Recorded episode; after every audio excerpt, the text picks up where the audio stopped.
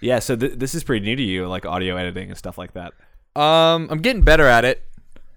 Uh, I um, yeah, I never did it before we started recording the podcast, but um, it's it's it's a lot of trial and error.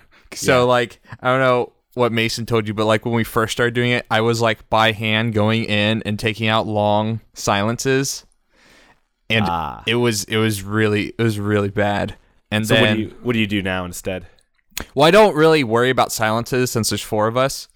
Um, what I uh do is I kind of use some of the built-in track effects and tweak them a little bit. Like there was a point where Dan was like, "We sh- uh, suggesting that I use a compressor and equalizer." I don't. Yep. I don't use either of those. I just use a vocal booster, a hard limiter, and adaptive noise reduction. Um, and then The only one I'm unfamiliar with out of those is the limiter. What what does that do? So basically, you just set a decibel threshold and it doesn't go above that threshold. Oh, okay, easy. So, like, you know, you and sometimes myself and then sometimes Mason, we're naturally a little quieter. Mm-hmm. So I run a vocal booster past everyone.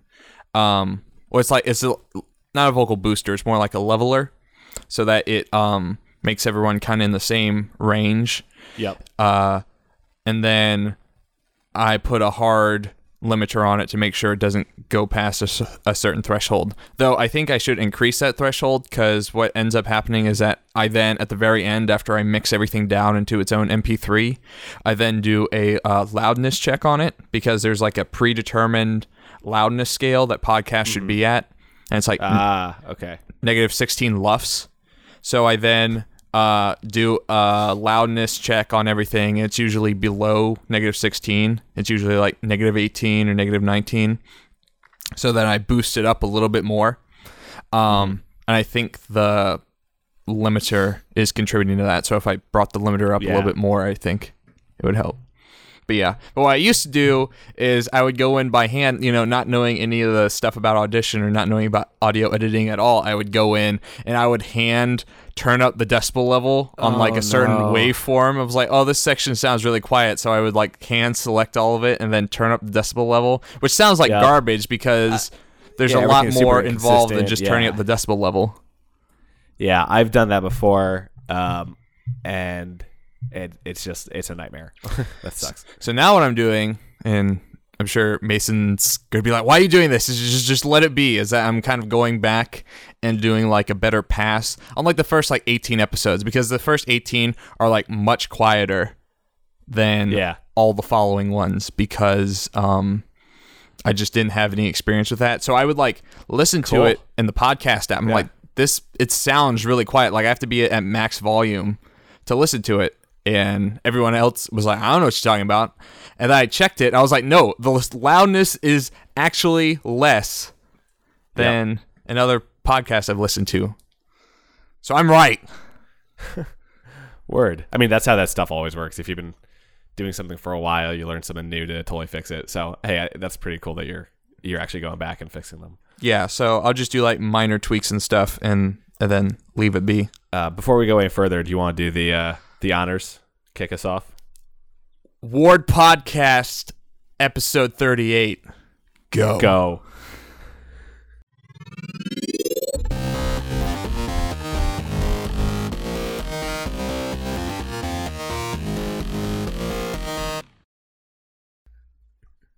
Oh, empowering. Ah. Is oh. that the the first one you've done? Has Mason That's- let you do? I think that's like the first one I've done like succinctly. Good. Um, hi, Dylan. Hi, Alex. Welcome back Thank you. It's good to be back from Australia. from Australia. Um, I'm not going to even try to do an Australian accent because despite th- being there for like six days, uh, my accents are still garbage. Yeah. Yeah. Oh, I'm sure they would say that too because, you know, they think American accents are garbage. Oh, that was actually kind of a problem. Um, so I have such a thick American, thick New Jersey accent that they, I had to speak like consciously slowly and enunciate more. Not like I'm doing right now because I'm still kind of sick, but like I had to really enunciate my words and kind of try to like pronounce things a little bit closer to the way they were, just so people would understand me. Like I went to a coffee shop and I ordered a cappuccino. I can't remember what my exact words were, but it was enough that the guy like double taked and and was like, "Wait, what do you want?" That's weird because It like was weird. I feel like I have, especially since you know other English speaking countries are inundated with American media. Yeah, I feel like it shouldn't be that hard, and like I feel like I have a pretty good time, um, pretty easy time interpreting like British and Australian accents and like understanding what they're what they're saying. Um, my theory is that I just speak too quickly and don't enunciate properly. So there's that. I can have a cappuccino, please, thank you. Get me coffee. Brr. um, Hey, this is Yank just came up and said, "Give me coffee, mrah." So that's- yeah, one cappuccino for mrah. Was it an Australian Starbucks, or is it like so- a coffee shop? coffee culture in Melbourne is huge, and I think it is true of the entire country. Because I was in customs, and they asked me if I had a food or anything like that, and I brought two bags of coffee back, and I was like, "I have two bags of coffee. Is that okay?" And the woman looks at me and says, "Just so long as you know what to do with it." so no, th- this one was at a you know kind of a hipstery Brooklyn esque joint. Um, I was in so uh, my take on Melbourne. Uh, I had a pretty good time, but I was not uh, expecting the fact that it was. It felt very American. It, it's a very developed capitalist Western culture, so much to the point that it felt like San Francisco with a bit of London thrown in. And so I actually, yeah, I ended up in a neighborhood that felt like Brooklyn. That's cool. Yeah. Yeah, I've never been abroad, so eventually, when I uh, pop my outside the U.S. bubble, I'll or cherry, I'll f- know what that experience feels like. Yeah. Uh, hit me up for suggestions. I've been fortunate enough to have traveled quite a few places in the world. Oh yeah, Yeah. Um, where you been? oh man. Okay, so wow. Um, when I was eight and nine, my dad had a job that had him tra- had him traveling a lot. So he took uh, me and my sister and my mom to both Paris and London when we were way too young to appreciate any of it. Um, then as I got a little bit older, I'm just gonna rattle these off as I as I think of them. Um, I went to Japan, uh, Bermuda. Wow. Where else? Um, I've been to uh, Prague, Austria, and uh, Bucharest. So that's Romania, Czech Republic, and uh, Vienna. Um, I've been to Damn, places in Italy. I've been to. Oh, there was one point where my dad's company had cruise liners as clients. Uh-huh. So I went. I was lucky enough to go to uh, go on two cruises to various touristy parts of Mexico, like Cozumel and Costa Maya, and even uh, a place called. Uh, it's not Roanoke because that's a place in Virginia, but it was it was something along those lines, and it was actually a third world country. So I was like, like eleven or twelve. Wow. And uh, like my eyes were open to the fact that the rest of the world is not like New Jersey. Yeah. Like, There are parts that are very impoverished. yeah, check this out. Um, That's kind of like uh, Wendy's mom. Uh, Wendy's grandfather, who she's visiting today, actually, uh, Ah. was in the State Department. Um, and so her mom's family traveled a lot while her mom was growing up. Um, so Wendy's mom grew up, uh, was like in India for a large stint, was in Israel, Greece, like a lot of um, a lot of places with really good food. So it's a real treat going over to Wendy's parents' house because like her mom knows how to cook all of these like you know different ethnic foods Nice. and makes like really good Indian food and like that was the first time I had ever eaten Indian food because my family was very much a all right spaghetti on Tuesday, meatloaf on Friday, lasagna on Wednesday kind of family like Italian. I well, mean, Italian, but also like, but also like very like tradition American staples like pork chops or whatever. yeah, yeah. Um, and my mom cooked a lot. It was just nothing, nothing, you know, no Indian food, nothing crazy. Yeah. So, and I really like Indian food, and I knew I'd like it before I even had it. I was like, this, this smells like something I'd like. So, Nice. uh, Um, Indian food. So I've told you I grew up as a picky eater, right? Nuh-uh, I haven't heard that. Okay, so I grew up as a picky eater.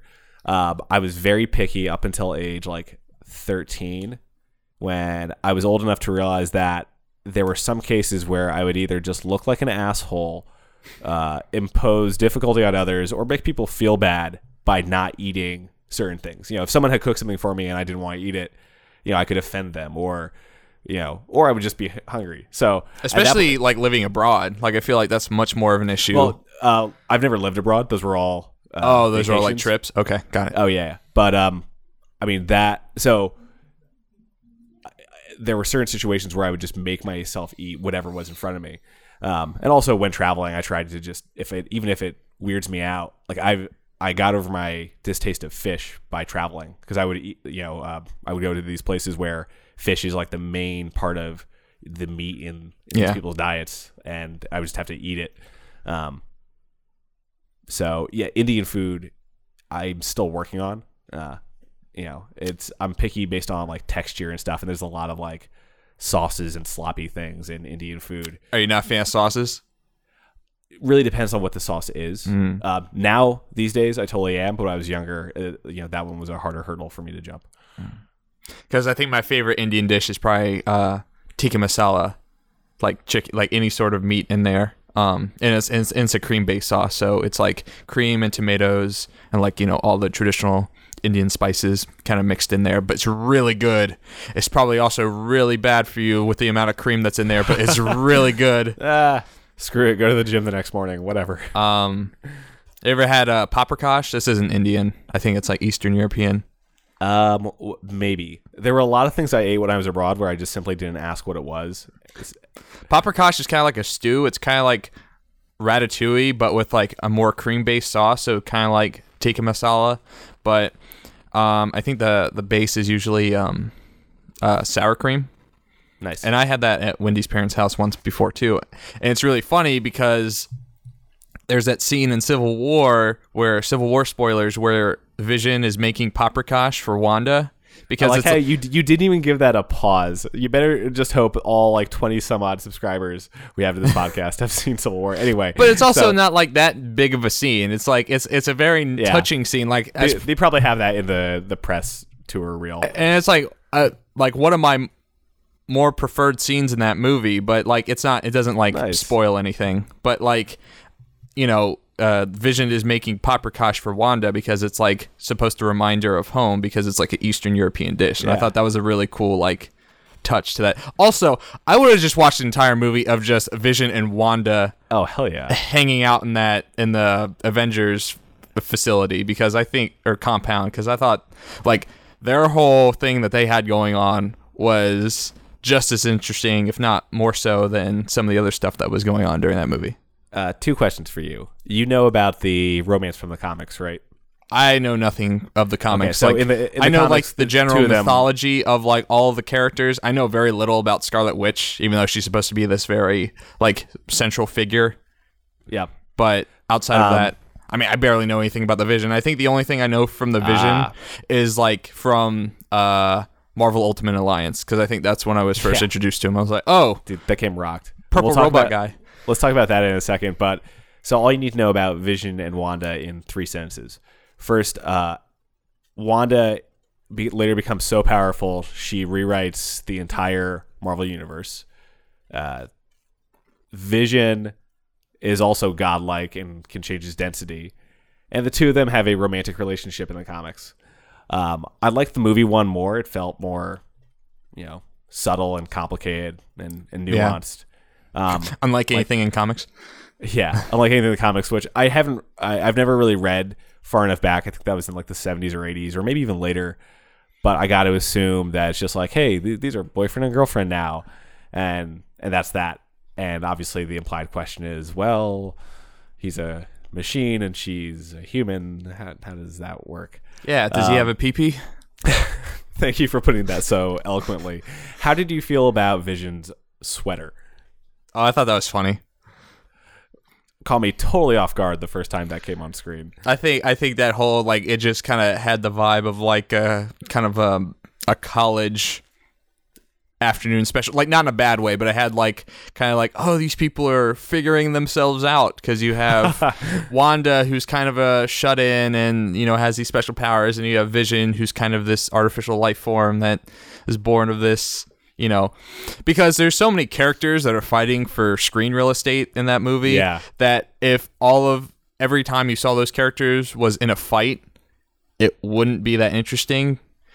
But giving Scarlet Witch and Vision like they're like I felt like it that worked a lot better than in Age of Ultron when it was like when you went to uh, Hawkeye's family's house. Yeah, I actually like that scene solely because it it gave Clint Barton a character in the story. Yeah, it gave him like something to fight for, but like still I don't think Hawkeye is nearly that fleshed out and I just I just thought, you know, what the character that Vision is, like I kind of like that kind of articulate, high intelligence but also kind of like lacking common sense approach character like he just phases through the wall. He's like you're not supposed to do that. Like this is someone's private room. It's like, "Oh, sorry." Yeah, that was a good way to pull him into this movie.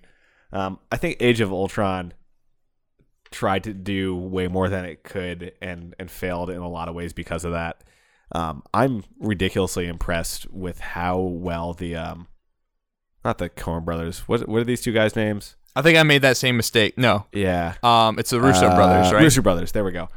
Like the sheer amount of story the passion of this movie and relationship building between the characters is, eh, you know, unprecedented for a Marvel movie.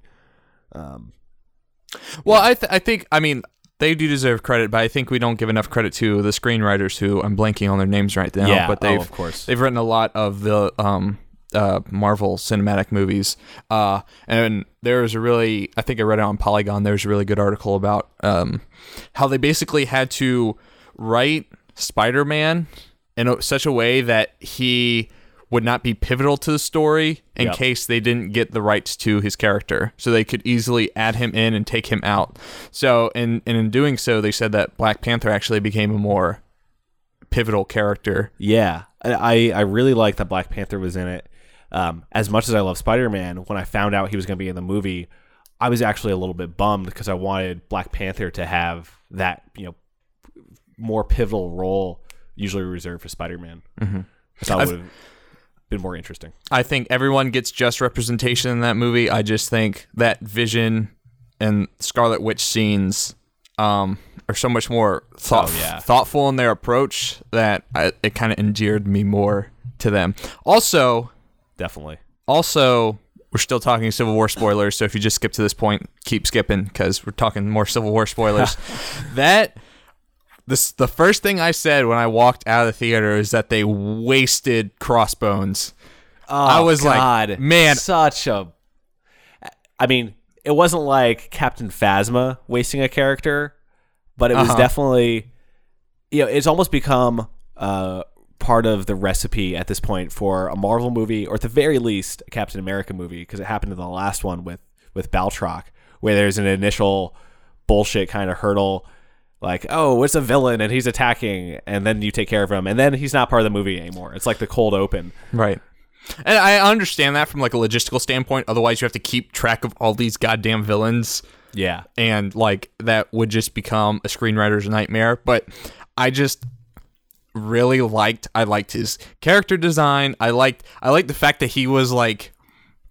You know who he reminds me of? He reminds me of just kind of visually and also like in terms of personality. He reminds me of uh oh shit, what's that character's name in Overwatch? Was it is that uh, Oh, uh, Pack Rat? What's his name? Junkrat. Junkrat because he's just like really wiry and kind of like unhinged and like there and all of his gadgets are like shitty MacGyver together like wired pieces of machinery that like at any moment look like they're going to just kill him, which is the point of one of them. Spoilers again.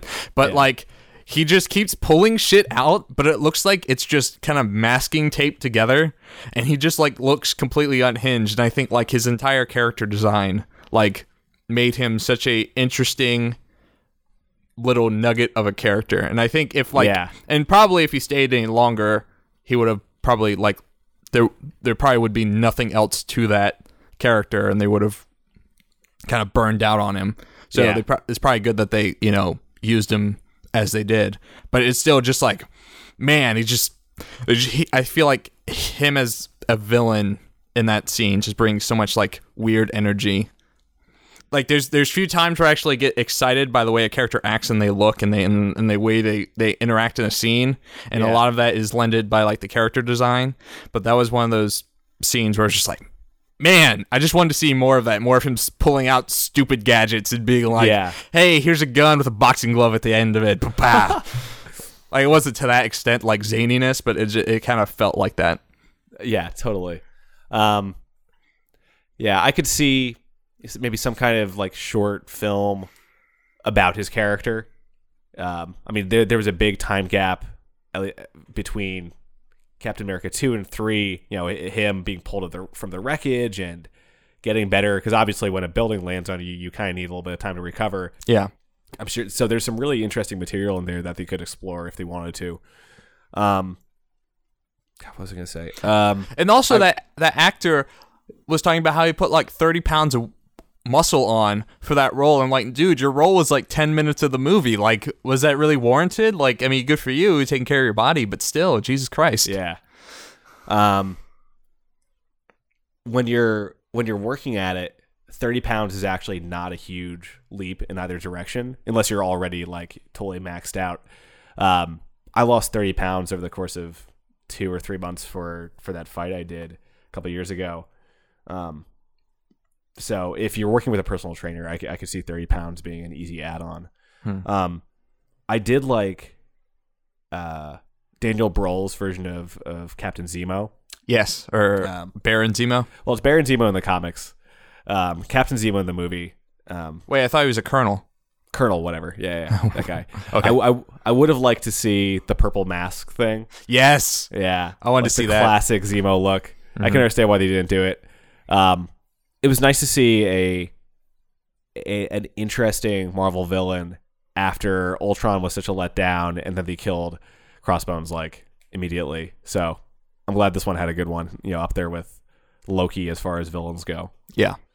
And they're obviously going to keep him around for whatever Yeah, they're, they're going to do with him. Um, we're most likely going to get uh, Andy Serkis as Ulysses Klaue in the Black Panther movie because he's a huge Black Panther villain. Oh, okay. Um, and he later in the comics he takes on the name Klaw K L A W because of his severed arm and he has like a robotic claw and stuff. Yeah, I read up about him when I after I saw Age of Ultron. I was like, this this claw looks kind of stupid. They're they're gonna have to try real hard to make this work within Yeah. the, the design of their movies because Oh otherwise, yeah, I don't gonna think they're going off to pull super the, uh, hokey. The comic design. It's really hokey. Yeah. Um. Anyway, superheroes. yeah, our, um, our requisite superhero talk. Indeed. For the week. Uh, superhero corner. Now the weather. Um. It's gonna rain. I'm so glad you you followed with that. What have you been playing, Dylan? I've been playing. Let me tell you. All right, I've been playing a game called uh, Son of Nor, Ah, which uh, all right. Hold on. I'm, just for context, I'm gonna pull up some some images while you talk about this. Okay. So Son of Nor was a kickstarted game. Um, I believe the studio is called Still Alive Studios. Um, Oh God, this looks like trash. okay. Well, okay. So so so let me go into it. So, um, did you ever play the game Fracture? Uh, a little bit, yeah. Okay, so you're familiar with that. Yep. So like Fracture is this terraforming game where you play as like you know these it's a third person shooter where you have a gun that like can raise and lower uh the the ground and like that's Yep. your main source of like combat and puzzle mechanics. So like take that and then mix it with Star Wars: The Force Awakens, where like you have telekinetic abilities and you can lift people up and throw things at enemies and stuff to take them out. So take those two games and kind of collide them together, and then make it way way worse than Oh, either of those games. No. Um, Fracture wasn't that good to begin with. yeah, I I never played. I only ever played the demo on 360, so like I can't speak I to did, too. Fracture's like overall quality, but It was a fun mechanic. It was it was Yeah. really interesting. I don't I don't think that mechanic's been done correctly yet. I don't think. I yeah, I'd agree with that. Um, so so was that the main mechanic of Son of Nor? So that's the thing. There is no main mechanic. Oh, no. because they kind of throw all this stuff at you at once and say, "Look at this! You can you can do this, and you can do this, and you can you have wind powers. You can you you know you have elemental based attacks, and you have this telekinetic ability, and you have all this stuff." And then they completely forget about all of that. Like they like they upfront tell you all these things you can do, and then like you kind of forget you can do half of these things. It's oh no. it's almost like um uh, like in Bioshock, uh, which I know is going to be sound like me shitting on Bioshock again, but I'm not. Um, it's a Good thing Dan isn't here. no, uh, but in Bioshock, when you unlock the plasmids, there you kind of get to a point like, you know, when you first unlock a plasmid, you um you kind of go through this kind of like tutorial based area where like you practice with the plasmid like i remember getting the telekinetic ability and you have to like pull stuff to you they're uh, far away because it wants you to Yep. practice with it or like when you first get the uh um what's the fire ability called i know it's called devil's kiss and is it called devil's kiss in bioshock or is that bioshock No, Infinite? it was something else. That's just infinite. It, Uh-huh. It's it's some other name. well whatever it was called then like you're in that ice area so you have to like thaw all the ice out and stuff and it's like so it's like puzzles based on the plasma you just unlock so you, You can learn to how it, to use yeah. the ability and then you're free to use whatever you want so like i never used telekinesis outside the small area that you need to use it because that just wasn't my play style Yeah. but in Son of Nor, you have all these abilities, and they tutorialize them, some of them, when you come to need them. But sometimes you just forget, especially in combat, that you have have them, or in some of the puzzles. Um, Yikes. And it's also really difficult because it's not like in Bioshock where you have all of these abilities and then you assign them to uh, buttons. In Son of Nor, the abilities are just innately tied to the buttons constantly and they're context sensitive. So in Ugh. in the case of the terraforming thing, um you have uh the right and left triggers are like your most means of attack. So it's a third person game. If that hasn't been clear, it's a third person game, and you're walking around. It's kind of a fantasy. Uh, it's kind of like an Egyptian setting, and you're this. I looked character. and saw dinosaurs. Yeah, and and and the and the enemy race is like a race of lizard people. So there's like this this like cinematic cutscene, uh, like animated cinematic cutscene, kind of like in The Witcher, like how there's there's 2D ones, Comic book style, yeah. Yeah, and it's it's not good at all. Oh, like good, all the, the graphics leave a lot to be desired already. all the people like look super disfigured in this intro cutscene. It's like, dude, like what Oh, eighth grader did you hire to do this? Because like, did you just hire your friend who was like really into comic books, but like didn't know how to draw that well, but you felt bad telling him no? You already promised a job to him, so you're just stuck with this stuff. Like, how much did you pay him? Um, but there's so they they set up all this mythology at the beginning and like so there's this world and like uh and there's a god called Nor and I forget what the and then there's another god and I think that's that's his wife and I forget the other god's name but they create these these races and one of them is the uh the I have my notes right here uh the Sarahul which are the the the lizard people You already lost me at no, with- I yeah, I had to take notes on this shit because like I so when talking about the story, like I'm trying to keep all this crap. They just like it's it's kind of a chicken and the egg thing when you're writing fantasy because you need to create a world to like you have to create up this mythos in this in this in this universe you know like the witcher like elder scrolls like world of warcraft like all this stuff. But the problem that i run to in reading it or if i were to ever to write it is like i would const uh, and and sometimes i'm just constantly stopping myself and being like do i give a shit? Like does Yeah. all this stuff matter? Like how much of this is generic? How much of this is like just them just like because like people want to write this stuff people like especially like fantasy writers and they want to make up all this like you know these exotic worlds and all these things but like the excitement in like making up these fantasy creatures and these races and these abilities and powers and like means and languages and stuff it's like it kind of obfuscates it's like the point is just to tell a story yeah. and, like, when Did you have- did they give you any kind of emotional connection to these characters or the world, or is it just hey, it exists, so care about it? So it it's a lot like um uh the Elder Scrolls game where your character is like nameless and doesn't speak much. Um, he does have the, the character does have some speaking lines, but not a lot. Um, so you know the the the playable character is kind of like your cipher into the world. But so so let me get through this. So like so you're called Son of Nor because there are like certain humans that have like these special uh, abilities, um, which are you know religiously they believe to be bestowed upon them by this god Nor. And then when like the world was created, there was the Great War and the Sarahul, the lizard people enslaved all of mankind and attacked each other, and then mankind was able to flee and they fled into these these canyons um, and then that's where they lived and they've lived there for centuries and then now the Sarahul like have discovered where they've been hiding which doesn't make any goddamn sense because like you think over several centuries you'd be able to rediscover you know your in your slave race especially Yeah. if there's not like an ocean separating you two but Probably couldn't have hidden that well. yeah, like the entire so the entire like landscape, the scene, you know, the background. It's like it's it's Egyptian based, so it's all like you know mesas and canyons and, and sands and stuff. And and there is some like color palette swaps. Like uh, there's like um a point where you kind of go to a more uh.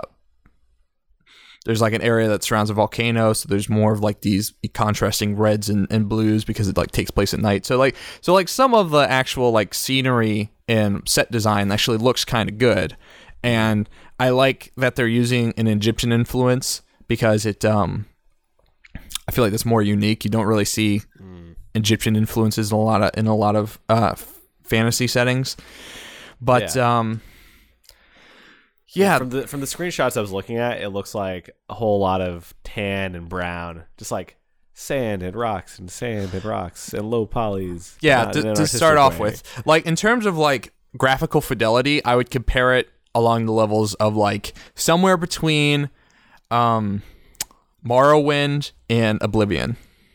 Okay, so like we're talking like PS2 era. Yeah, because it has like some of Oblivion's like color palette and like some of it's like the some of the modeling you would see in very early Xbox 360 era, but Yeah. then on closer inspection some of it looks very low poly like Morrowind. Yeah. Um Oh, and the best part is that uh so you like start off in this village area that's I, don't know, whatever. Um but like all of the characters that you speak to, like like they couldn't decide on a regional accent. So like some of them have like a very like Middle Eastern or like Northern African accent. And then you just talk to someone who's like a farmer. He's like, "Howdy y'all, I need some berries that need picking. Can you help me pick these berries?" And I'm like, "What? Where did this country bumpkin come from?" Like it's not even like, you know, Middle Ages, you know, Britain country bumpkin. It's like southern uh you know, Civil War area or modern times country bumpkin. It's like doesn't make any sense. So it's like they just hired a bunch of voice actors, just like I don't know, do your thing, like you know, just freeform, man, you know, freestyle. so yeah, so so so the worst part, so like, so like you know, if if the fidelity was low, you know, it doesn't really matter. Like I've played plenty of low fidelity games. What matters is like how responsive the controls and the gameplay is. Like even if it's not fun, because it's a physics based combat game. Like like like Force Awakens is not inherently fun, to my opinion. Like some of the challenges in Force Awakens, like aren't fun. Like I did not enjoy going through the game, but I still enjoy throwing stormtroopers across a map. Wait, The Force Awakens or The Force Unleashed? I mean, the Force Unleashed. I'm sorry. yeah, there we go. But in Force Unleashed, like there's still inherent joy and like picking up two stormtroopers oh, totally. and like spinning them around, and then they hold each other's hands because they don't know what else to hold on to. they just fling them away. Like, Dave, they- we're gonna die. But- I love you, Jeff. but when you pick up enemies in Sons of Nor, they like basically T pose.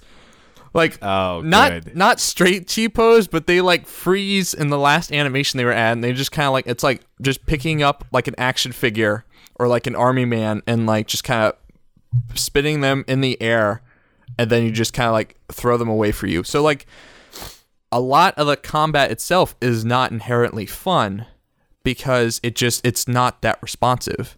And I think it's it's partially because they tried incorporating so many systems. Like the terraforming system is not that useful in combat. Yeah, at this point, I'm not sure why any of these systems should exist with each other. Like I, it sounds like they're just taking all the cool features that they found in other games and saying, "Oh, these these are godlike powers, and our character has all of them." Well, it's like they watched Avatar: The Last Airbender and were like, "I want our character to do that." Yeah, and like because you un- so later on you unlock um elemental abilities. Yeah, so I haven't gotten fire yet. So like your your intro ability is like the terraforming thing, and then telekinesis, which I guess that's not an element, but you see of Earth, kind of air. but then you do unlock an, a wind based ability where like Oh, if, if you you pick something up with your telekinesis, and um then you can imbue it with wind, and you throw it at an obstacle because some of the like there are like block passageways that can only be broken from um like imbuing like a rock with wind, and then it'll shatter the the the the, the blockage. New Check- after Pepto Bismol. Check your colon. Colonoscopies. son, son of Nora is coming for you. yeah so um yeah it's it's it's it's not that great i don't think i'm gonna play any more of it Damn. Uh, Uh, well, shit. Um, so I'm not sure how much of of this I can say because you know you're you probably signed an NDA and all that. It's Uh-huh. it's for your company, right? yeah This- yeah, Okay. yeah, yeah, yeah. I'm, Uh, I'm, I'm, I'm taking a look at this for someone else um, Gotcha. so like so i will say um so I'm, so i'm not i don't think this is a game that should be like immediately like i'm glad i got to look at this game because Yeah. like it's it's because you could just see how close they are. And like there's a lot of like good intentions and goodwill in this. Like oh this Nice. could like there's just there's just like a glimmer of like enjoyment here. Like when i was picking up enemies and like throwing them like there are some times where just like it would it would click. And i was like oh like that was that was an enjoyable moment. But it's like it's not hitting often enough. So like this mm. entire thing feels broken. Like if you pick up a rock with your telekinetic ability and you throw it at someone it does damage to them i assume because you have to throw it at them like two or three times but there's no response from the enemy that you've done damage. So they just kind of stand there while this rock that's literally the same size as them and probably three times their weight, if not more, hits them in the head, and then they just kind of stand there, and then they keep running at you, and then you throw it at them again, and then the ragdoll physics kick in, they fall over like when they when they're dead. So it's like there's no there's no response. There's no signifier, no, Yeah. nothing like that. So, two questions for you. The first, would you say you're learning a fair amount about game design from playing this? You know, things to keep in mind or or do differently. Um, yeah, they're not. I mean, Almost like a, a case study of warning against bad practices. Yeah, in a way, like it's more it's a lot more about feel. Like it's really hard to like communicate some of this stuff because like it's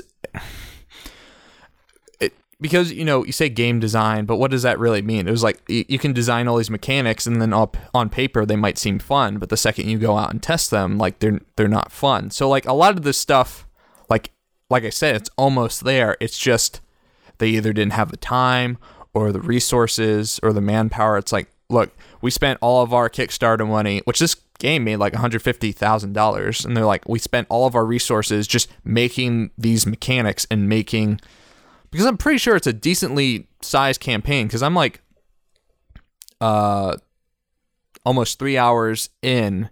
And I'm just like now leaving kind of the starting village area. Wow. Like there's like a dungeon of sorts connected to the starting area, uh, and then you venture out outside of it.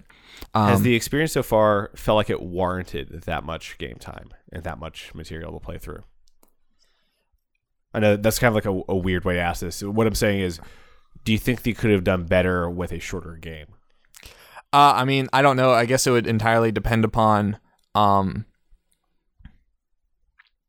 you know, how long the game is ultimately and what you do. Because, like, I look at like my uh because you have like a book that you know that's kind of your quest log and also like your your tech tree your upgrade tree and all this other stuff that's keeping track of. And like there seems like a lot more stuff that i have yet to unlock.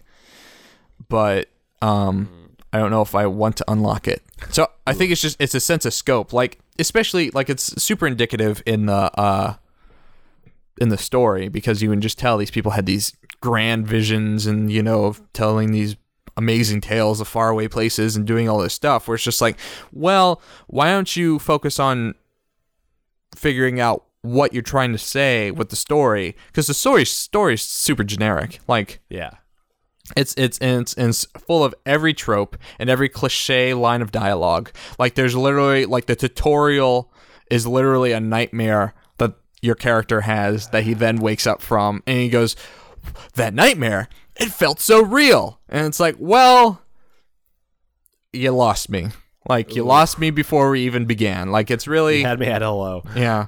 Um Um, so, what do you think the is the single biggest or, or main problem about this game?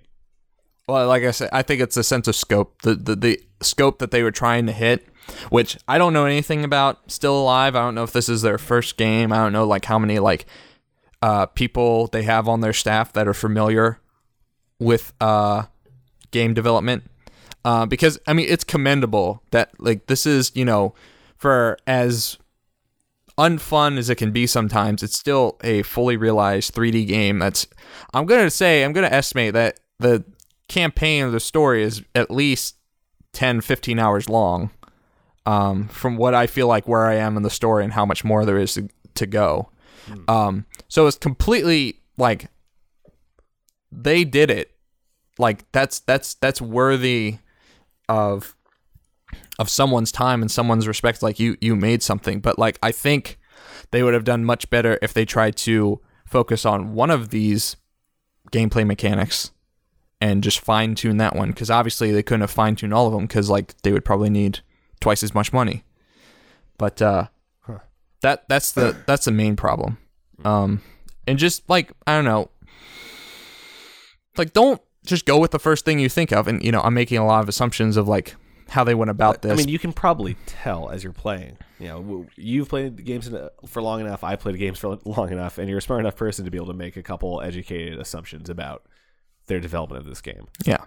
So the the complimentary thing that I would say about this uh, game that I actually really enjoyed is that its puzzle, some of its puzzles are actually really kind of uh, well done, and and and they're just they're very simple, basic uh, logic puzzles. It's like nothing nothing too crazy. Um, but the like first dungeon area is like basically these ancient ruins. Stop me if you heard this before. They're ancient ruins built by an advanced civilization long dead from this world. Uh, but um, and they kind of like the the the aesthetic of of the um of like the ruins like super remind me of like the Dwemer ruins from Skyrim.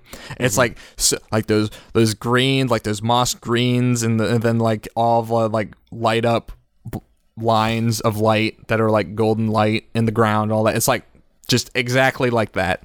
Um and there are some uh, logic puzzles in there. So there's like a mirror puzzle, which like same kind of mirror puzzles you'd see in like Prince of Persia, which like whatever you use your telekinetic abilities to move the mirrors. Like you know that was fun to do. Um, and it's actually, and that's and it's actually f- fun when where I would compliment the bevy of abilities that the character has because you kind of run around this puzzle because it's not just moving the mirrors. There's a an extra component to it where it's like, oh, this thing's past or blocking the thing. I have no ability to move this thing because yeah, I have a telekinetic ability, but it only works on objects so large. And then you realize, no, you don't have an, the because it's like an obelisk uh, blocking the shaft of light.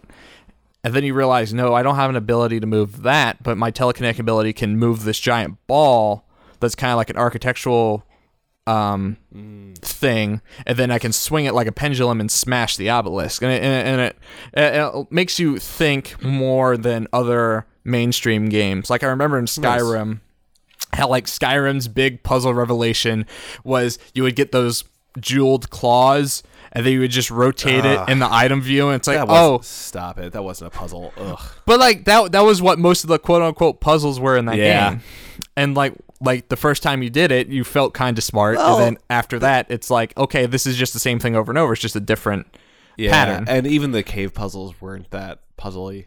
I do remember one being like kind of kind of all right, but I can't I can barely remember it was like on some secondary quest. Yeah, I don't associate Skyrim with its puzzles. Yeah, but um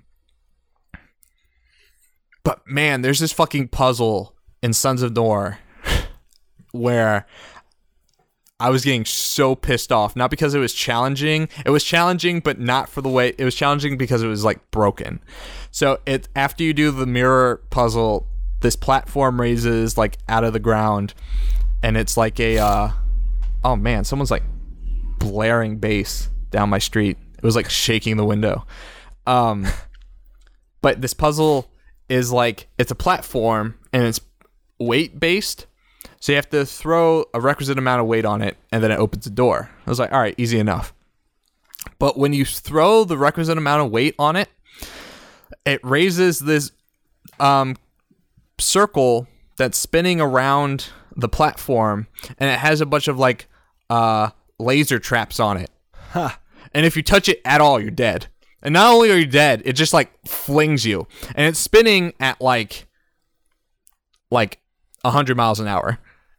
Like no joke. It's like it's not something you can like okay, if I time the jump correctly, I can get through these two laser uh grids and and and skip past it. So the second you throw the requisite amount of weight, like it's just spinning around you. I literally had to like sl- try to carefully like do the Indiana Jones thing where it's like okay, like gotta be careful and then drop the weight now, like have to time it perfectly and then step back so it doesn't trip me and kill me. I had to do that literally like 20 times. And it was driving me insane. Uh, well, as cool as these puzzles sound, I don't think I'll be playing this game. Yeah. But, you know, for as annoying as it was at times, I did still like I, I, I think I came away from it gaining something. Nice. Yeah. That's good. So yeah. How about how about you, Alex? What, have you been playing anything? Uh, let's see. Um, during my my travels in Australia and on airplanes and in airports, I started playing threes again. Oh god. Yeah. So I, I beat my high score. It's still not that high comparatively. I got up to like around twenty four thousand. Um, but I've seen people do crazy things with that game. Um, however, now that I've hit that point, I think I've kind of maxed out, and I'll be stopping for a while. Um, I finally got to play Overwatch in full Oh yeah. uh, last night. Um, I w- will say I was a little surprised that e- even playing at I don't know 11 p.m. in North America, there weren't enough people at my level, so I was getting thrown in lobbies with like people level like 29 and stuff like that. And Wait, so was what, getting what was your level? one Oh, as I just okay. started playing. Yeah, so I was getting wrecked by people who had been playing the game nonstop since it came out. Christ. Yeah, so it was still fun, but it was definitely like, okay, uh, I need more practice with this game. I feel like that's that's mostly that's the case with most first person competitive shooters because like Oh, you, totally. you like I remember playing you know Modern Warfare and it's just like all right I'm gonna walk in and get wrecked for probably the first ten hours. Hello R two D two, um Yeah. and uh, after that like I'm gonna be up to speed and, and Oh yeah. it's it's interesting. It's kind of like the it's kind of like the you know the fucking new kid mentality. like it's very militaristic. It's like yeah, I'm getting like I'm getting the shit kicked out of me, but like through perseverance and grit, I'm going Yep. to you know co- overcome this. And then I'll shit on the new players. Oh yeah. I I can't wait till I get my my Genji good enough to just ruin people. Um, for those of you who don't know, Genji is a incredibly difficult character to play as. Is the cyborg ninja from Overwatch. Oh, is he difficult to play? He is difficult to play. He is a glass cannon and uh, serves best as a flanker, um, but that's not immediately obvious from the character. Um, he's got these imperfect ranged attacks, uh, these shuriken throws. You know, one of them will throw a line of three shurikens, but the delay time between throws is is slow, and the actual speed of the projectiles is slow. So you need to time it correctly.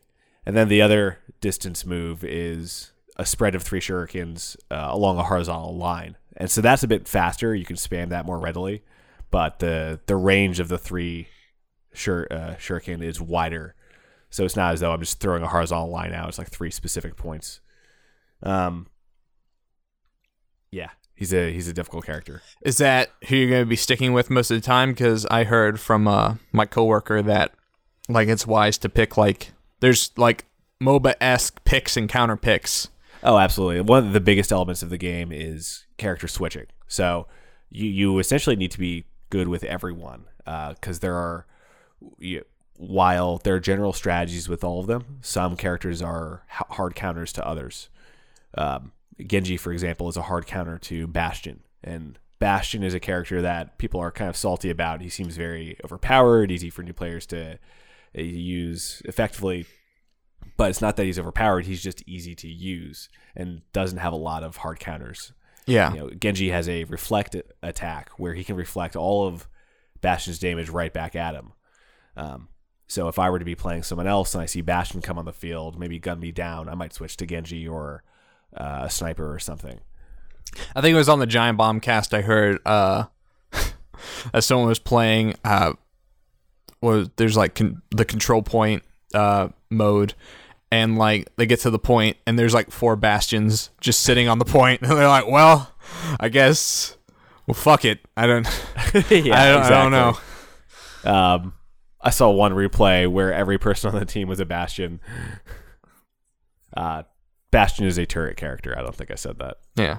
Uh, does he have so you can he only shoot in turret mode? Like does he have nothing? No, to but that's his. So he has a mobile mode. He can walk around kind of slowly and has a, a gun with a smaller clip that does less damage and is more inaccurate. His turret mode is just like a stream of death.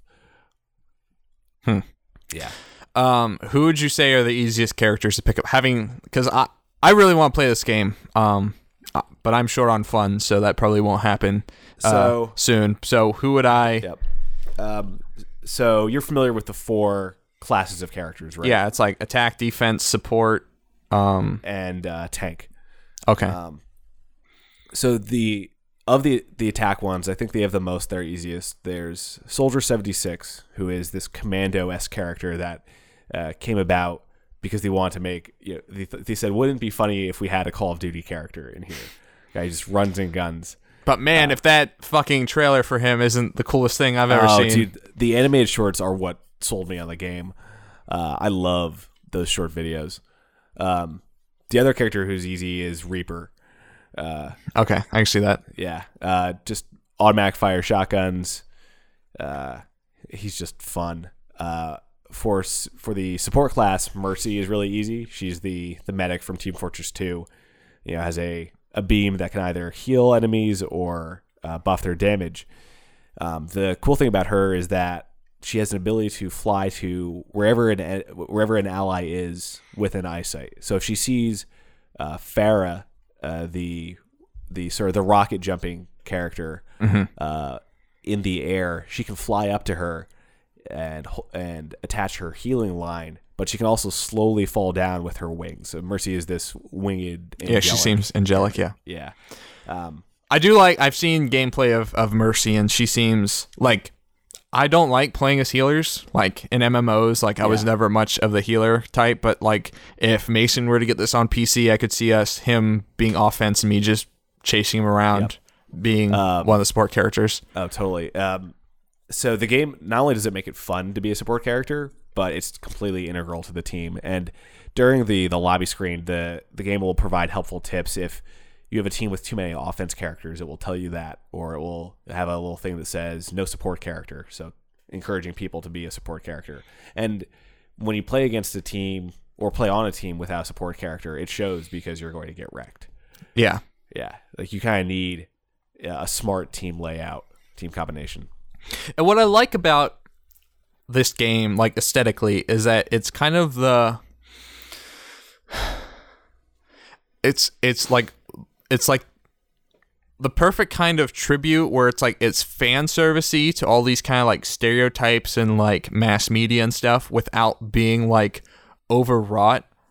So it's like, you know, you have Reaper who seems like the most Death metal, simple like- shotgun character. Yeah, yeah, just great. like the dumbest like scroll on the back of your trapper keeper kind of like fucking thing. But oh, like totally. but they That's like a great way of putting it. make him they they they they give unique enough characterizations that they they're kind of they're they're tributes to like these kind of stereotypes. Archetypes. yeah. Uh, yeah, yeah, I, I definitely agree with that. There's a lot of, um, I don't know, acknowledgement of what's come before with these characters. Yeah. Or like, you know, um like I just love everything about Junkrat's character. I just think I just think Hilarious. it's fucking I think it's amazing. I didn't I didn't know there were like emotes, like dancing emotes. And have you Yeah. seen Junkrats? I have not. Junkrats is great because it's just him because he has like a bear trap or something. Yeah, He- one of his one of his moves is a bear trap. Yeah, so he takes out his bear trap and treats Thing. the bear trap as like a hat and does the dance the the WD frog. So he just kicks his leg out like the Oh, that's hello so my baby, great. hello my honey, honey," and it's like like and I mean Blizzard's been doing that forever with their uh with their WoW race dances. Like you know the Night Elf does Yeah. the Michael, Michael Jackson thing. ton but- of emotes for each character that you can choose. but then there's another one where it's like his funny emoters, laugh emote, and it's just him, and he takes the bear trap out and then treats it like a a, a, a ventriloquist dummy and just starts talking with it, Oh, and moving so it up and down, and they just looks at it and they just laughs, like because he's just 'Cause he's so lunatic. amused with himself. Yeah. So the other uh, thing that Blizzard has done really well is fleshing out this story and this world and these characters outside of the game. They have a line of web comics, and one of them is about Roadhog and uh, uh, Junkrat, and they're they're essentially just a criminal idiot duo from Australia, um, kind of like a uh, Penn and Teller of of criminal idiots. That's funny. Yeah, It's like Wario and Waluigi kind of, totally. cause or um, ah shit, or like Abbott and Costello kind of thing. Yeah, absolutely. Um, yeah, so the there's one issue where they flesh out those two characters. If you want, if you want to talk about appealing to men, uh, millennials through mass consumption, just say the word webcomics and and you're halfway right. there. Oh, they've got everything. Um, you know, the Blizzard knows how to play this game. We'll put it that way. Yeah, and I mean, what's really great is that there's like so much support that I don't see. Like, I mean, obviously, uh, you know, Team Fortress Two is still going strong, Yeah, but so you don't. I like I could wait a couple months You totally to buy. Overwatch and still be fine. yeah. Don't feel rushed at all. Um, I think I'm most excited about seeing what this game becomes. Um, you know, this is day one. This is the vanilla launch day package, which is uh, it loaded with so much gameplay and so many characters. You know, new maps and characters are a given, but you know they, they've gone on record to say that the the team is interested in doing things like single player or campaigns or you know uh, or player versus enemy stuff. You know, they, they've said it in the most diplomatic way possible that they're not doing it right now, but I could see a year from now that being in the cards. Yeah, can't wait for Overwatch Burning Crusade. It's gonna be it's gonna be Yeah. big. It's gonna be blood elves. It's gonna be a whole thing. But going back to the archetypes, like the fucking what's her name? D.Va. That's the fucking D- mech D.Va is a driver. She, she is the most fan servicey character of all fan service. She is a video game. Yeah, I don't. I, I can't think of a better term than vixen. She is a a slim, attractive female character who plays video games and drives a giant mech because of that, and it's like a love letter to every every video game playing dork out there. Uh, But who's the and who's the DJ character? I, I never remember his Uh, name. I, I can't pronounce his name. It's like Lucio or I Oh, don't yeah. know where the Yeah. emphasis is. yeah, because uh, there's an accent on the I. That's right. Yeah, I think it's Lucio. But it's like he. It's like someone on the team was like super It's in jet. Yeah. Jet Set Radio. Oh my like- god, yes. Um, yeah, and his character is cool because he is apparently an international pop star. Who Oh, of course he is. Joined Overwatch, yeah. Um, So he's yeah, like he's he's, like Booster Gold. yeah, pretty much.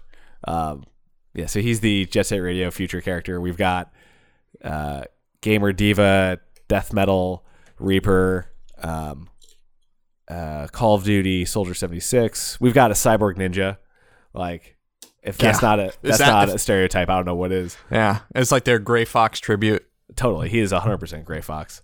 Um, uh, the counterpoint there is his uh, brother Hanzo is a, a samurai archer like character, Of course, he's in Samurai because his name's fucking Hanzo. So I mean, like, and they're the Dragon Brothers. Yeah. Um, I also like that cinematic. I thought that yeah, was really oh, that cool. was fucking amazing. I think Hanzo was like the first because you know when they first announced Overwatch, they were like kind of flashing through everyone's like kind of gameplay gimmick, and I think this was yeah, I before that. they kind of showed off everyone. I think it was basically like Winston Reaper, uh, uh, Tracer, Tracer. um, and I think Hanzo was in there, and it just showed Hanzo Hanzo like scaling up a wall. And then mantling it, I was like, I Yeah. want to fucking play that guy because that Yeah. guy could just Assassin's Creed the shit out of this entire game. Oh, it works too. It's cool that they have these like mantle abilities.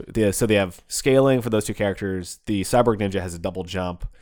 Uh, Lucio can uh, he can grind on walls, and there he one of his alternate abilities is his gun sends out a, a shockwave, you know, force pushing players, and it shows him. There's a video of a player grinding on a wall over a, a crevasse, and he comes upon the entire enemy team on a bridge and force pushes them off the bridge while grinding back onto safe land. Man, Like man, the kind of things you can do with that character. I'm excited. Yeah. I'm excited. Uh, yeah, that's that's really cool. This could be a cool game. Yeah. Um, I'll probably play a bunch of Witcher over the summer. I'm hoping to get back into that. Um, last I checked, I was something like 20 or 30 hours in. Um, but last summer, I just didn't have time to play at all. I, I haven't picked it up since. So you want to talk about a game that I bought and I've com- been completely engrossed in today. And when you messaged me, "Hey, you ready to record?" I was like, "Well, let me get up out of my filth and stop playing The Witcher. stop playing The Witcher." Oh my god. the Witcher's pretty good, Wait, when do you actually check to see if you were ready to record? huh? Wait, who, who, oh, when You- I texted you. yeah, oh, I you thought, texted me. Oh, I thought you said Wendy for a second. No, no, no. Wendy left 9 a.m. this morning. I was like, finally, get these distractions out of my life. so I, I need play to some witch. Witcher. uh, um, so what do you think? um, I like it a lot more in two. Yeah, two was not my favorite. two. I didn't get past like like the first hour, hour and a half of two, which is a, sh- a It's a shame. cumbersome ass game. Yeah. Um. So, and like, I remember talking about people talking about Witcher Two and being like, "All right, you gotta, you gotta meditate and you gotta take your oils and your and your potions and and queue up your your your uh, charms or signs or whatever they're called uh, before you go into combat." And I was like, "Well, that sounds boring as hell and Yeah, super complicated." Not a good use of my time. Yeah, and they still and you still kind of do that in Witcher Three, but so on the fly that so much more forgiving. Yeah. Um, then you just pause. All right, go into the pause screen. Um, and uh, you know, all right, I want to apply this oil now. Okay, you apply that oil, whatever.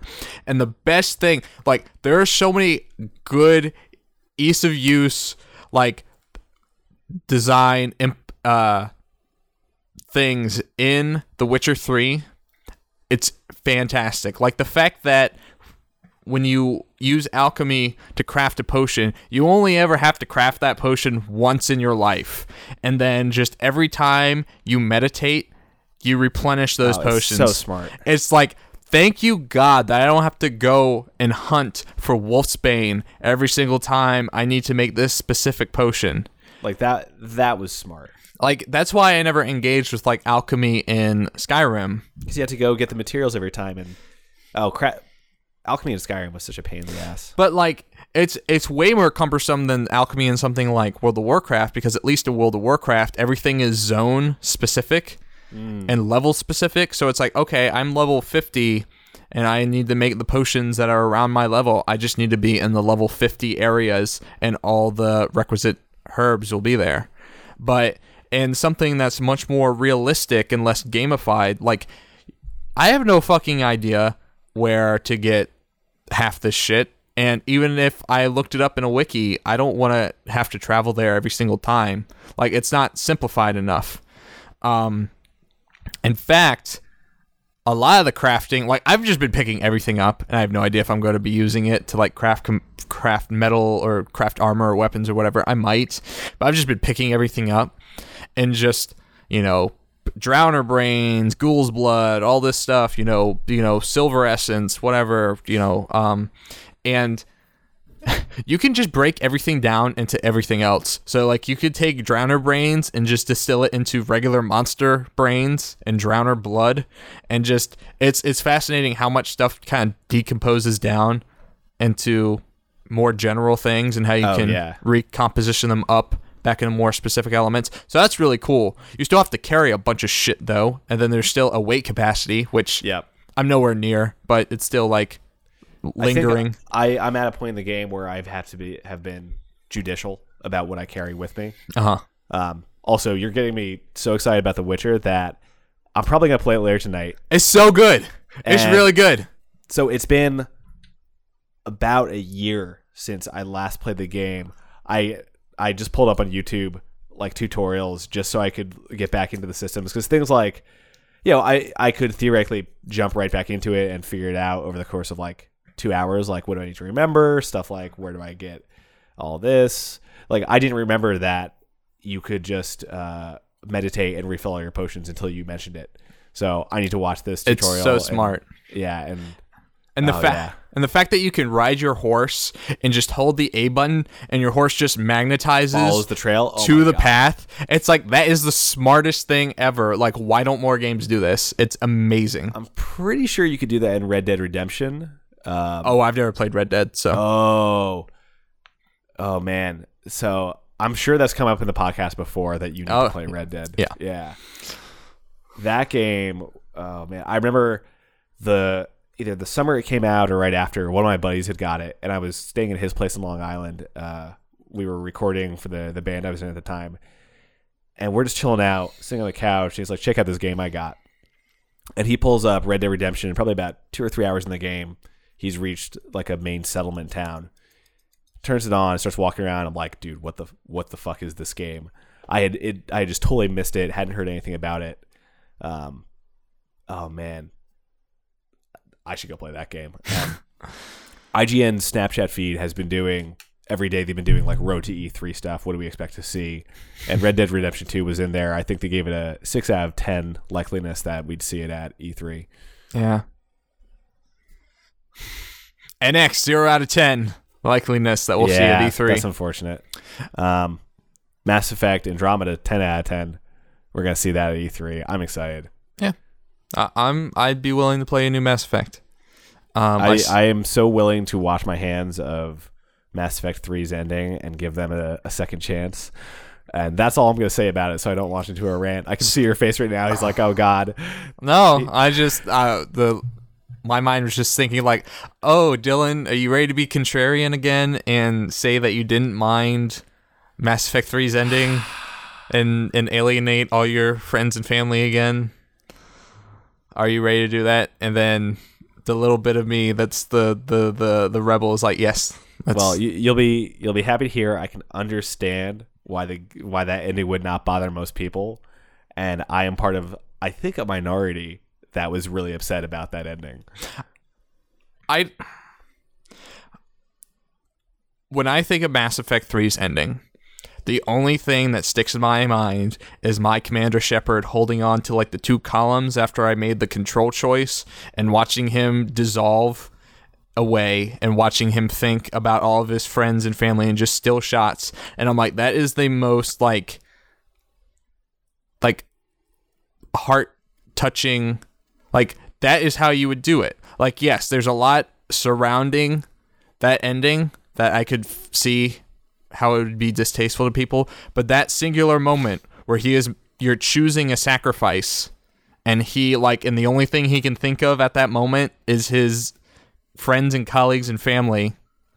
Like that was like yes like that is how you do a high like you know a, a high thinking sci uh, space opera is Oh, that, that's that's how you encapsulate And- it And I think if you ignore all the you know that four minutes leading up to it, and we don't talk about the whole. oh, Tell me about the shepherd. Yeah. If we don't talk about any of the weird setup and the fact that the writing was so bad that you could pull weird illogical conclusions from what the hell's going on there, if we just focus on that sacrifice and if we actually hadn't been given any of the other two choices, if it had just said, here, Captain Shepard sacrifices himself and thinks of his friends and family while he dies, the end, I think I would have liked that ending a lot more. Also, I if you and if you fixed all the other stuff. And I could see that. And you know what it reminds me of? Because I just watched the CinemaSins for Star Trek The Motion Picture. It actually reminds me of the ending of the motion picture. Have you seen that? Uh, it's been a while since I saw. We're talking about the the J.J. Abrams one. No, no, no, no, no. The original Oh, from like no. the 70s. Have you ever seen that? The of of the original Star Trek movies, I've only seen the the scene where he yells "Khan." That's literally all you you haven't even seen Wrath of Khan. You've just seen that scene. yeah. Okay. it's Well, I'm not gonna, that I it's not that I don't like Star Trek. Oh, I've right. actually enjoyed everything I've seen. I've just never gravitated towards it. I mean, I've never seen any of the television, so I. Um, but so basically, to give you a rough outline, if it's fine if I can spoil this forty-year-old movie for you, Go for um, basically, uh, Starfleet or the Federation or whatever the, the the the governing body is in the Star Trek universe is being attacked by this threat, and it's literally like destroying everything. It's kind of like a, a Unicron scenario. Sweet. um, and they don't know how to combat it, so they send uh, the Enterprise out, and the Enterprise finds out it's um, it's actually the Voyager space capsule that was sent out in the '60s by the United States, That's cool. whose goal was to collect information about the universe and then bring it back to Earth, and so it's come back sentient after being gone so long and it calls itself V'Ger because um like the nameplate that says Voyager on itself is scratched out, so kind of like the Kragle from Yeah. Lego movie. And the way uh it communicates with people when they finally find it because it's not just like the actual thing itself because that thing's, you know, not much bigger than this this uh, uh, a room Yeah. but it um so like builds this huge structure around it and then it like basically kind of like the borg it like takes control of this uh woman um who's the love interest of one of the people on the enterprise and so it comes back with all this amassed knowledge but and, but it doesn't have like true sentience it kind of has like this faked form of sentience and it and it's speaking through this kind of borged out woman that it took control of. And so the way it wants to kind of achieve true enlightenment is to merge with a real person. So the guy that was in love with the woman who doesn't really exist anymore offers himself to merge with uh V'Ger. And then Now, when we talk merge, do we mean spiritual sense of merge, physical sense, or or sex?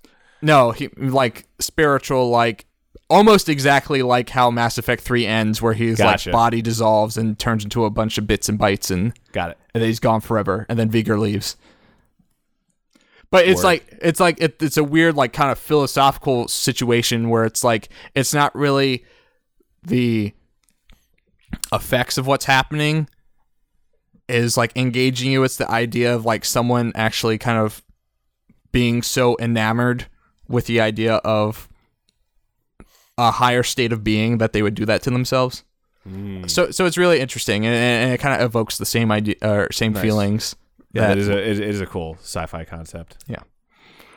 So yeah, so that's so that's my d- stated defense for Mass Effect Three. I understand how people could find it um, unappealing in other ways, but uh, that that singular scene did it for me, and I was like, all right, Bioware, your your aces in my book. Nice. And I saw it after they like retcon the ending or whatever they did differently. Uh, that- the last thing I'm going to say about this before I launch into a tirade is that that DLC was like a slap in the face. It was salt in the wound because it was so bad and did nothing.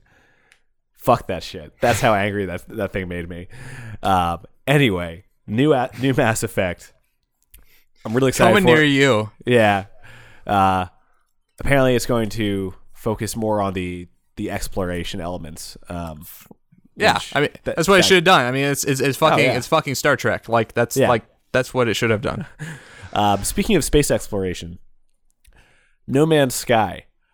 Mm-hmm. Um, so far, the only thing keeping me from being batshit crazy excited about this game is that I haven't really seen. And I know they're just keeping it under wraps, or else they don't have anything, and the game is screwed. I haven't seen an impetus to explore or to play the game. The entire game, uh, for those of you who don't know about it, is it's a procedurally generated world exploration game. Uh, you explore these fantastical worlds. Some might be hazardous to inhabit or walk around. Some might have wild animals. They all look strange and fantastic. There are economies of resources and minerals to upgrade your ship. There is a loose, like, Forerunner esque story element, but I haven't seen anything about what makes this game playable.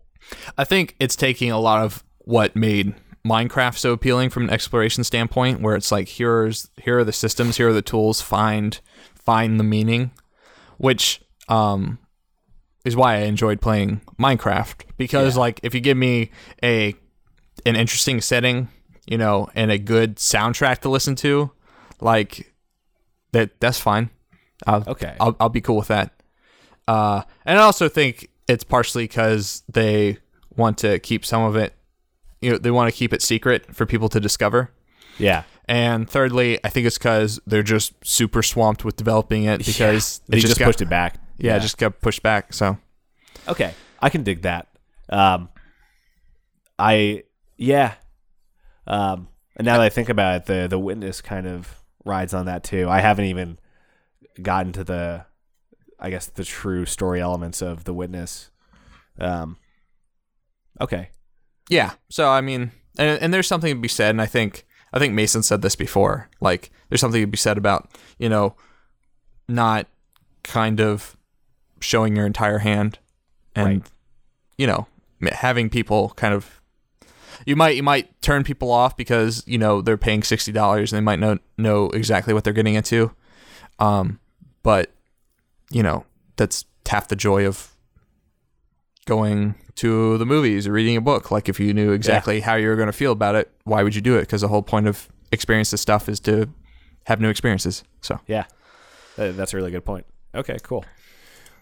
Um, during my my travels to Australia, uh, mostly on the plane flights and in the last like, yeah, like day of being there when I was really sick. I would like to imagine you as like Charles Darwin, like on the ship, kind of like rocking back and forth, kind of suffering from seasickness, like sitting in your your little cabin because you're like during my travels to the prison colony. I mean, that's not how you travel. Like that's that's exactly Like I said, I don't travel. Like I've been on an airplane once in my Ah. entire life. So Well, we'll have to take you to the prison prison colony then. oh boy. Um, yeah, hooray. Um, anyway, I read the entirety of this comic series called Locke and Key. Uh, it's a award-winning uh, series by Joe Hill and I I can't re- remember the artist. Uh, it's about this family of, well, it, primarily the, the children, but this family that undergoes massive tragedies and are forced to move to Lovecraft, Massachusetts. And that name alone should be an indication as to what this series is. It's essentially a love letter to H.P. Lovecraft. This uh, family lives in this house uh, with a storied legacy of magic keys that do fantastical things. And it's about uh, the horrors that befall this family uh, and their discovery of the, these keys. And at first the artwork w- wasn't my thing, but by the the end of the series, I I couldn't get enough of it. Either I'd have to go back and read the first volume, but either the guy's art style evolved or just got used to it. It is one of the most well written, well drawn, incredible series that I've I've ever like you know binged on, and I would be remiss if I didn't at least mention it. Um, you know, go read this comic; it's so good. Yeah, I've heard of it before. Um, and it's funny because when you said lock and key, I immediately thought of Cloak and Dagger. Yeah, but I yeah. know I know it's something else. Very different. Cloak and Dagger are a Marvel superhero team. They're apparently getting their own show from what I've heard. Oh. Are they? yeah. Um, okay, I could see but that. I don't think it's going to be like a Netflix Marvel. I think it's going to be more like an ABC Marvel, from what I've heard.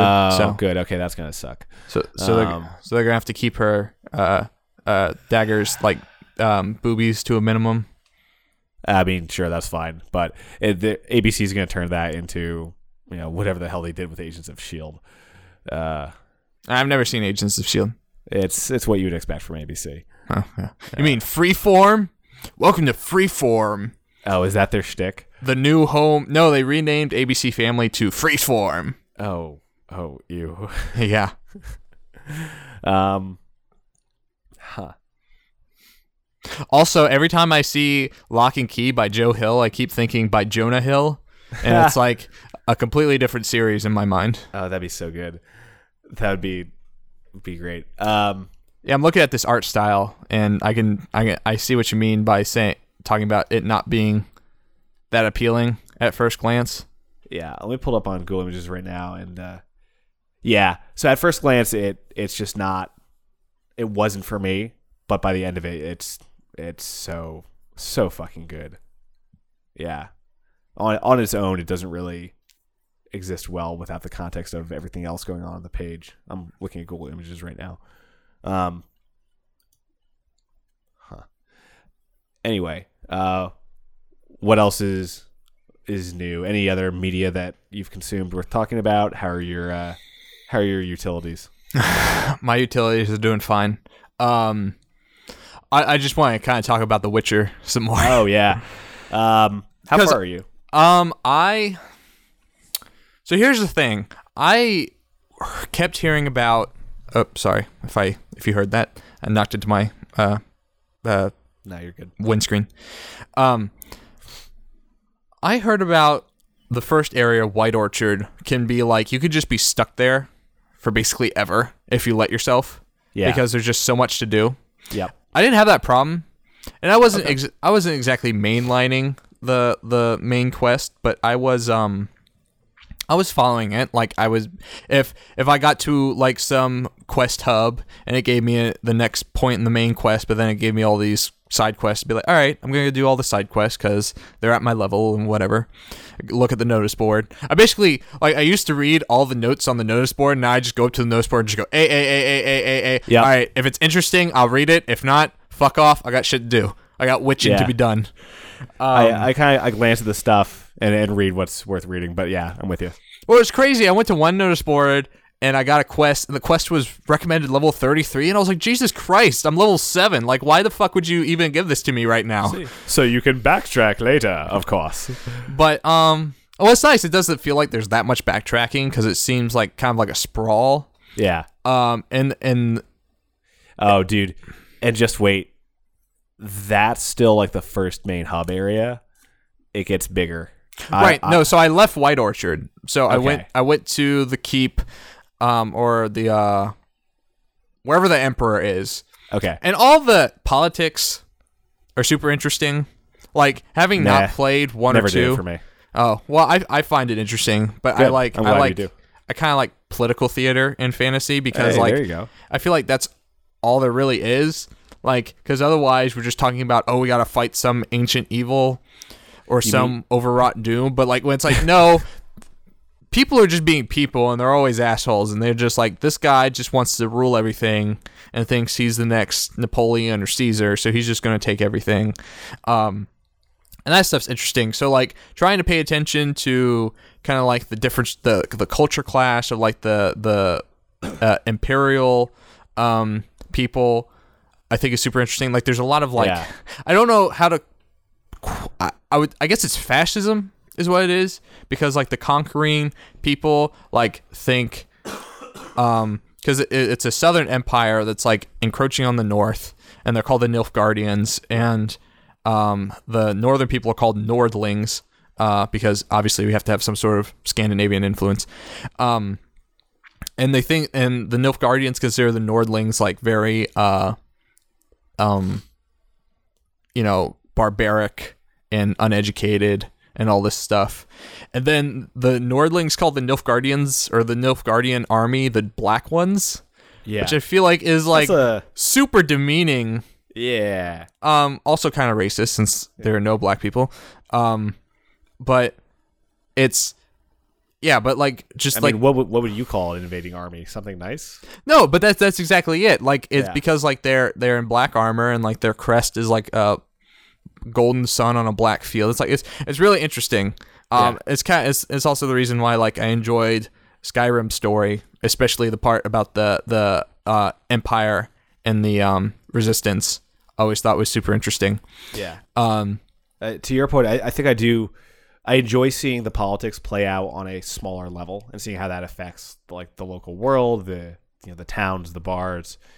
Um, but on the other hand, I, I think what I really like about The Witcher and the Witcher series, um, I read a couple of the books, is the fact that they managed to take this in what a lot of fiction would be, you know, uh, overwrought doom. Like monsters are attacking. There's a griffin. There's a sea creature, and they've just made it like he's an electrician. Like this is just part of the world, and and this is a trade he has mastered. and they make his trade so scientific because they're like, "Oh, there's a devil attacking the well." It's like, no, that's a that's a a, a, a noon ghost. Like, there's like specific categorizations of Oh, all of these monsters. It's like, oh, that's a that's that's a geist. That's a that's a ghoul. That's a whatever. It's like I think that's super fascinating. It's like kind of like you know in Dungeons and Dragons where it's like you have all these s- s- super specific classifications of of monsters um but then it's like someone's job to like study up on that and and and learn about them learn learn about the the differences in them he, he's equal parts um, zoologist and you know wild animal catcher. Yeah. like he he's the town dog man, but he's also at you know he he knows the difference between different shades of of ghoul. hmm and it's also really interesting how um there's a really good scene like really early on where you're because like the, the main thread of the story is that you're trying to find this person who means a lot to you. But um he finds someone who's like a hunter by trade that he wants uh he is lo- uh needs his help to find this person and he's like yeah the town Oh, yeah, the town yeah. kicked me out. And he's like what what is it lycanthropy? And he's like what? He's like are you a werewolf? Like I, I can help. I can cure that. I got i got stuff for that. And he's like no i'm gay. It's like they kicked me out because i'm gay i'm like whoa. Uh, it's like oh. Geralt just became like super unequipped to handle this situation. Yeah, and it's really like it's a very interesting scene. Yeah. It's- no, I I really like that stuff. Yeah. Uh obviously I have the Bloody Baron quest. I have not started it at all. Um it's just sitting there in my quest log. I so- know I know Mason loves that quest, and I agree with him for all the reasons that it succeeds. But God, that quest is long, and uh, initially, at least, it has you doing such bitch work that I, it kind of soured me to to a lot of the rest of it. But it, it is an incredible piece of storytelling. I think I think the conceit's really cool. Um because when you hear the the the, the title of the um of the quest, Bloody Baron, like just by itself, you think it's like some sort of ghost or something. But it's like it's really cool. I'm not gonna say anything more about it, but I think it's really cool. Yeah.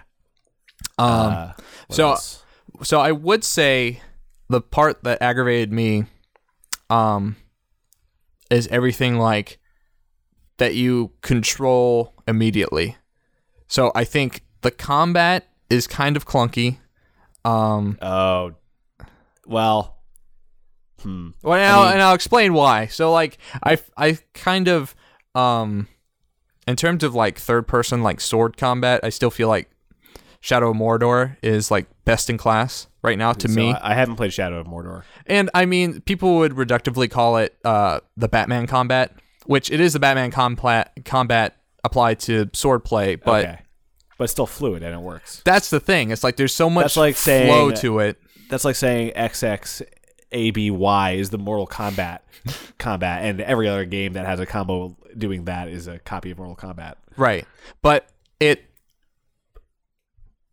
Shadow of Mordor is so fluid in its combat and, and it and you always feel you know and I- and I said this when I was talking about um Ori. I, I don't know if I said it on the podcast, but I was discussing it maybe to someone else when I was talking about Ori. yeah, you but- talked about Ori last episode.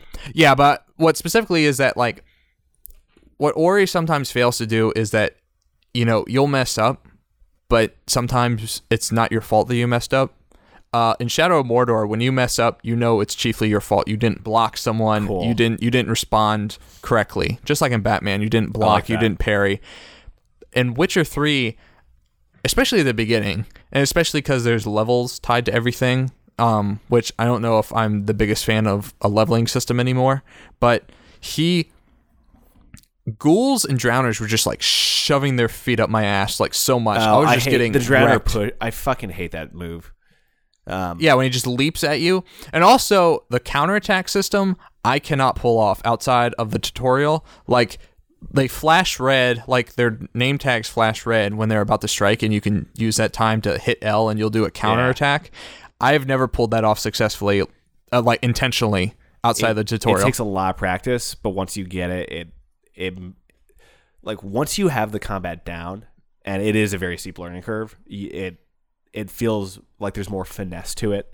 Yeah. um, and it's less frustrating. But So that's the thing. Like, yeah. it's what what I will compliment about it is that I I feel like I'm learning like specific combat maneuvers against opponents. So like now my strategy for the drowner is like instead of trying to learn, like I've pretty much given up on the counterattack system because like I don't- I like need that's gonna save your life. well I just feel like I need a bigger window. Like I just I'm not I'm not Find some low level enemies. Go find a pack of wolves and practice with them. All right.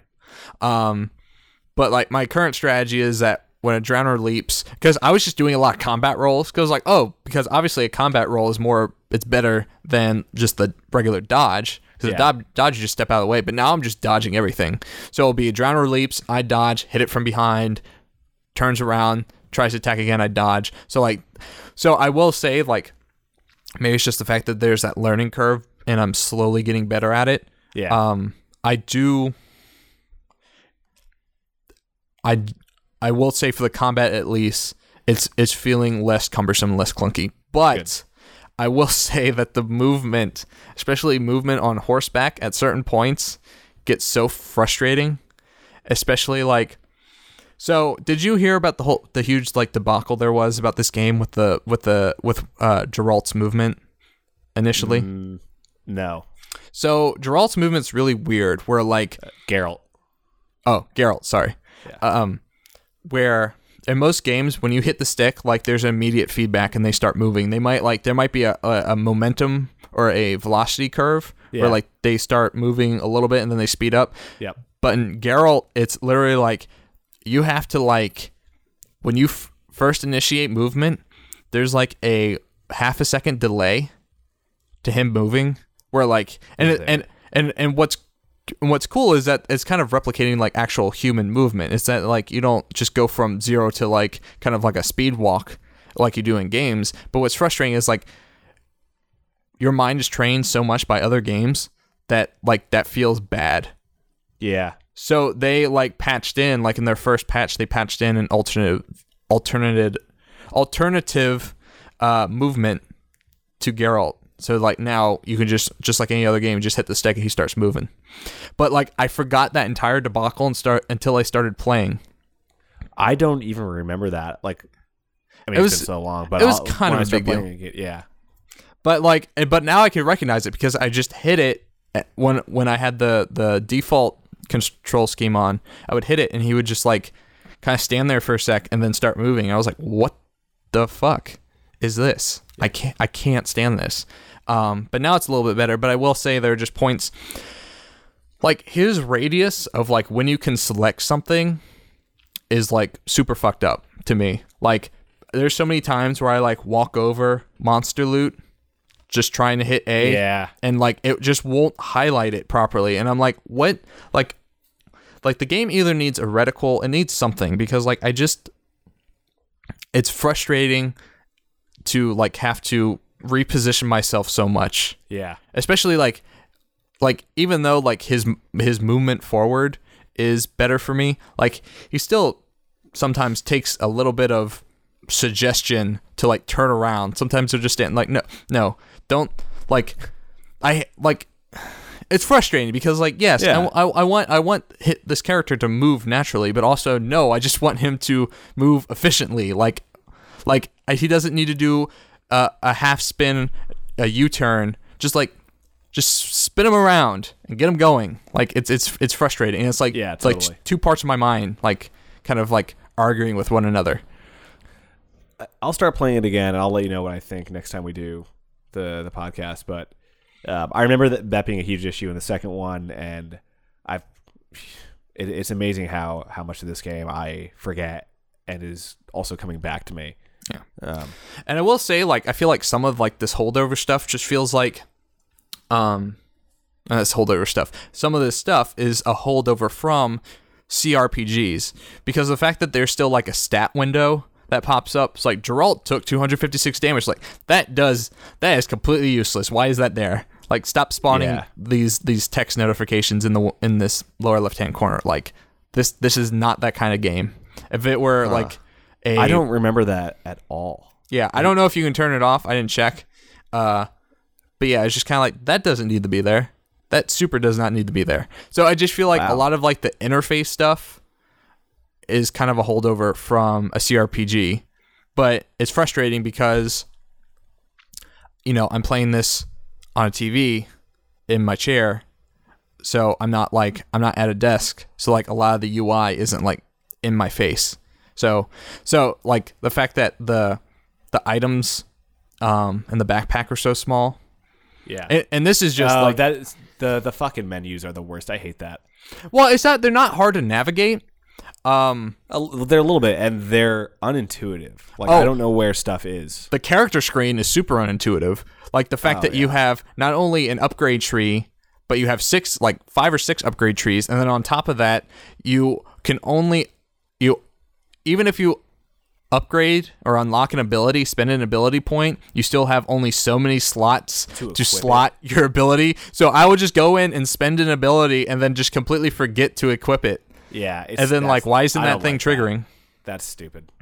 yeah, it's just it's it's a very very PC oriented kind of like systems design that I'm not into. Yeah.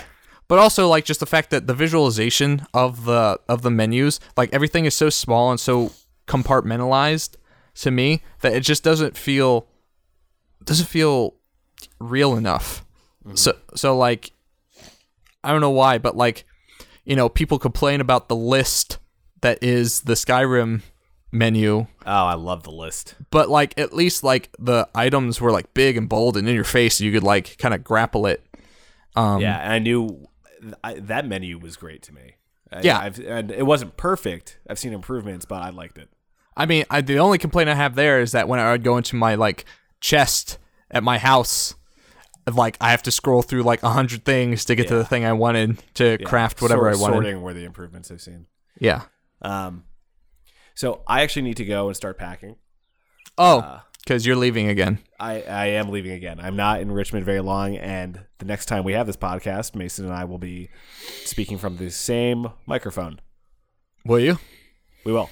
Okay i was curious how you guys were gonna set that up Yeah, we need to get a headphone splitter, but there's only one microphone input with my uh, audio hardware.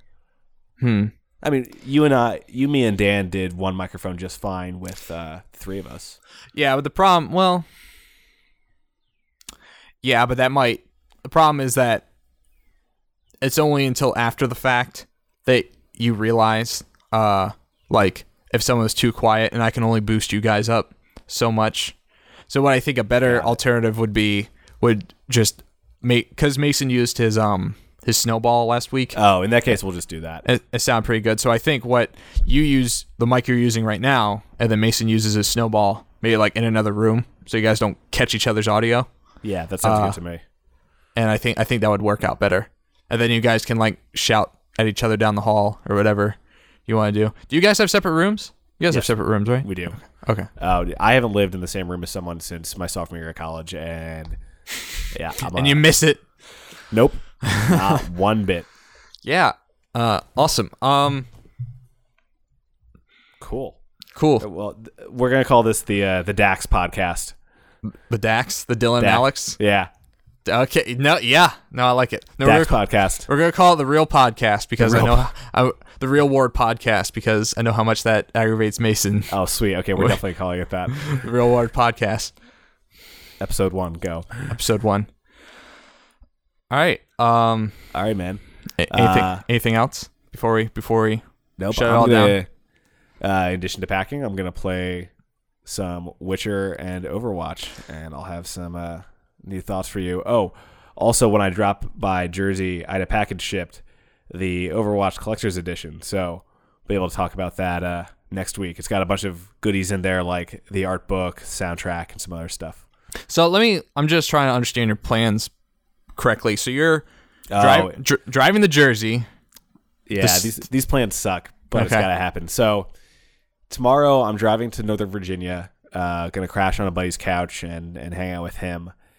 So that breaks up the trip. So I'm not just driving five hours north. Um, then I, the on Monday morning I drive to Jersey. I'm gonna spend two days with my family, see my parents, hang out there. And Wednesday morning I'm driving five hours west from Jersey to Pittsburgh. So it's a lot of driving, but this way I get to see my parents, who I couldn't see uh, a week and a half ago because of car trouble. Okay. And yeah, that sound that sounds a lot better um than just doing it all in one go. Oh God, screw that. Um. And and then when do you guys start Deeplocal?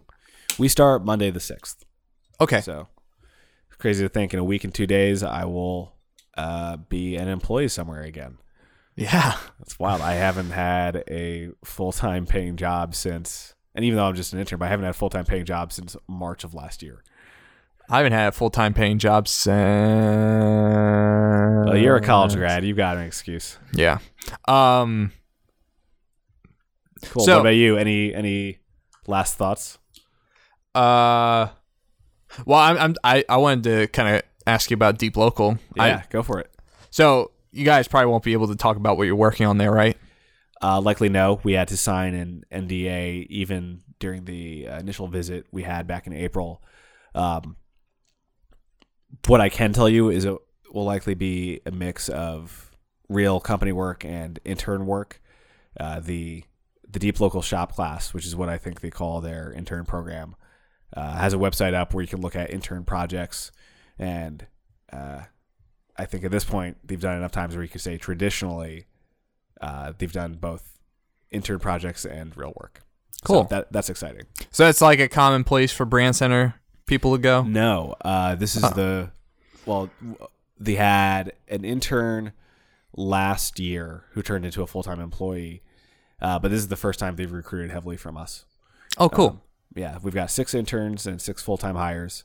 Uh, I don't know if I'm the only one calling it Brandcenter North, but I've heard that term thrown around kind of jokingly, but it totally is. that's pretty the, cool. Is the most Brandcenter uh, full time hires and employees that they've, I think there have ever been in one place Okay. for one summer. So sweet.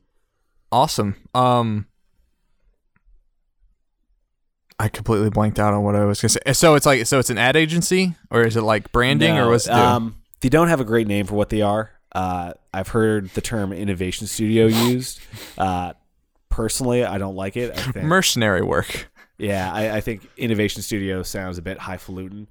Uh, in rea- reality, uh, they make a the apply technology in really interesting ways to make cool experiences for brands that also benefit uh, people in general. Um, they make a lot of cool shit in really new and interesting ways. Well, I know Mason will get along there then because cool shit is things he likes and likes making. So they're they're a make cool shit company.